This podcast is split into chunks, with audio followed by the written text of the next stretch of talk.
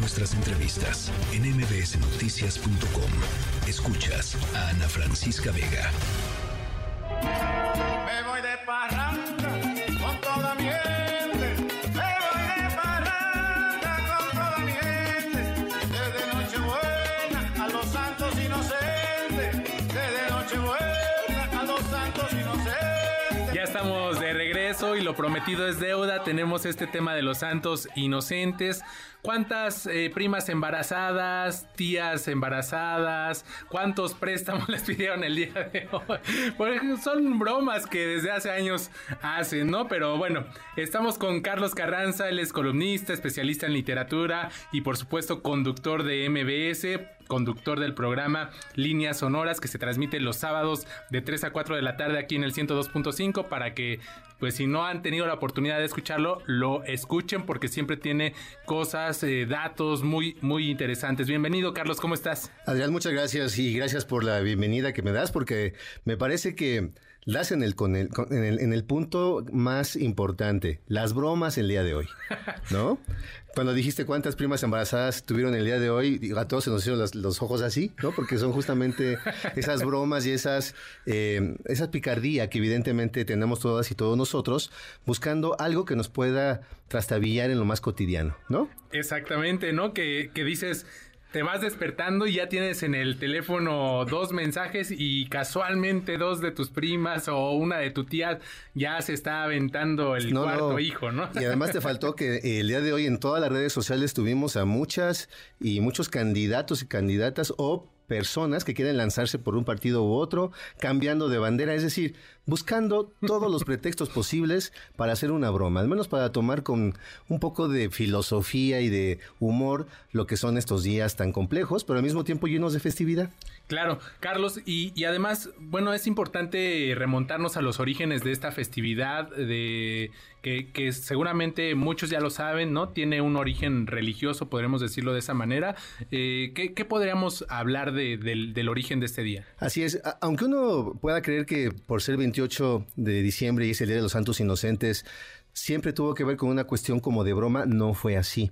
De hecho, en sus orígenes estamos hablando precisamente de una, eh, pues una conmemoración que se fue desarrollando a lo largo del, a lo largo de prim- del cristianismo primitivo, en el cual se tomó como base una narración bíblica.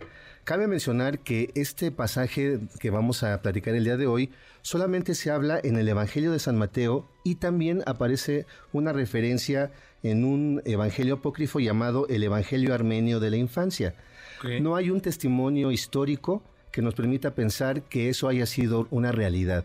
Sin embargo, aparece en estos dos elementos bíblicos, por así decirlo, y a partir de ahí pues, se toma como una, eh, como parte de esta fe que se fue desarrollando a lo largo de los primeros siglos del cristianismo y que llega hasta el día de nosotros. Y tienes toda la razón. En un inicio, el relato bíblico nos plantea de ese momento en el cual llegan tres magos, sabios, eh, tres personajes al menos que así se va refiriendo, eh, preguntando dónde había nacido esa persona que iba a cumplir con la gran profecía, que evidentemente estamos hablando de Jesús, ¿no? Claro. Y tocan la puerta de ni más ni menos que de rey que estaba en ese momento en el lugar donde pues estaba dirigiendo la, la estrella de Belén. Y estamos hablando precisamente de Herodes I, el Grande, que igualmente también tenemos nosotros una referencia histórica acerca del personaje que sí era alguien terrible, había sido un gobernante nefasto, alguien que inclusive había llegado, se dice, a matar a su propia familia porque él creía que le querían quitar el poder. Entonces, imagínate a alguien que tenía esa... Algo que ni se les da a No, los hombre, gobernantes, ¿no? Como- para nada. No, no, no, digo. Ver amenazados sus poderes y hacer cualquier cosa. Y eso fue justo lo que ocurrió con, con Herodes. Porque él, cuando se dio cuenta de que le estaban preguntando por alguien que venía posiblemente a suplir al reinado, su- a su propio reinado, a su poder, pues le dijo a los tres eh, sabios, si encuentran el lugar, por favor díganme dónde es. Yo también quiero ir a venerarlo, quiero ir a darle unos regalos, porque eh, me parece que es muy importante que haya llegado aquí. Y sin embargo, eh, los tres reyes en una, en una revelación, en un sueño, se dieron cuenta de que no tenían que regresar por ese camino. Por eso se fueron hacia otro lado. De hecho, entonces, el 28 de, diciembre, los santos inocentes tienen que ver justo con el enojo de Herodes al darse cuenta de que los reyes no habían vuelto a decirle nada. Por lo tanto, lo que decidió fue pues mandar a matar a todos los niños que tenían menos de dos años, porque él hacía como los cálculos y, planteaba que quizá ese nuevo niño que había nacido en esa época tendría no más de dos años.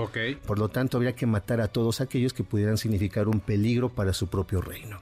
Y de ahí surge esta idea de que los primeros grandes sacrificados, por así decirlo, desde el pensamiento cristiano, son estos niños, y de ahí viene el término de los santos inocentes. Correspondiente a estos menores de dos años, de dos años para abajo, ¿no? Exactamente. ¿no? bueno, pues, oye, y, y, entonces a lo largo del tiempo, ¿cómo fue que se transformó y que se empezaron a hacer bromas, chistes, ¿no? De, de, de hacer como cosas muy mm, disparatadas, digamos, disparates, como lo que decías de los de los políticos que dicen, no, me voy a otro partido político, a otro col ¿De dónde surge esta modificación? La palabra que dices que estás planteando es la, indicada, el disparate. También se cree, ha habido muchas personas que tratan como de entender de dónde viene esta parte, pues, festiva, lúdica, de mucho humor, si en realidad estamos hablando de algo muy trágico. Sí, claro.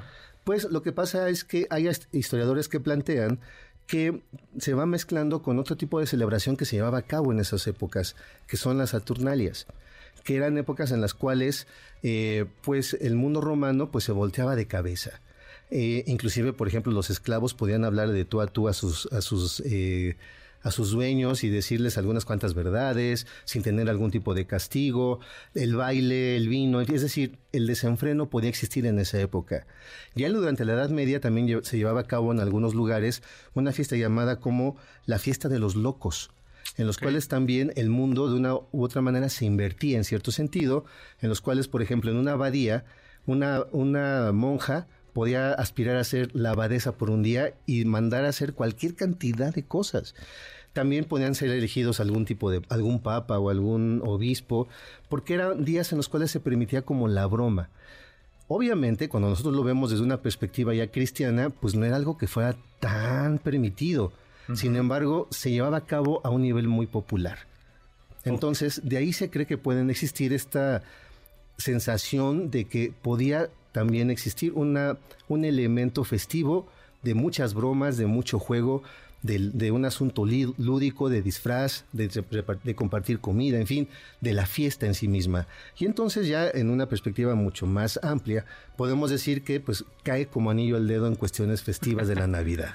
Ok, entonces digamos que era una festividad y pero no se hacía digamos como a los cuatro vientos, no era como el tema directamente religioso, sino más entre amigos, entre familias, entre conocidos, para no meternos como en broncas, digamos, con, con la iglesia. Ya después los teólogos de la época lo que hicieron fue justamente ajustar todo eso, prohibir todo ese tipo de, de celebraciones y simple, sencillamente que quedara como una una referencia bíblica a lo que había sido en esos primeros días del nacimiento de Jesús. Pues Carlos, te agradezco esta referencia, la verdad siempre enriquecedor tus comentarios y este pues ojalá que nuestro auditorio no haya caído en tantas bromas eh, el día de hoy. Ojalá no hayan caído en esas bromas y si no todavía es tiempo para que la hagan. Carlos Carranza, te escuchamos el próximo sábado de 3 a 4 de la tarde aquí en MBC Noticias. Muchas gracias Adrián por tu invitación. Gracias, buena tarde. MBC Noticias.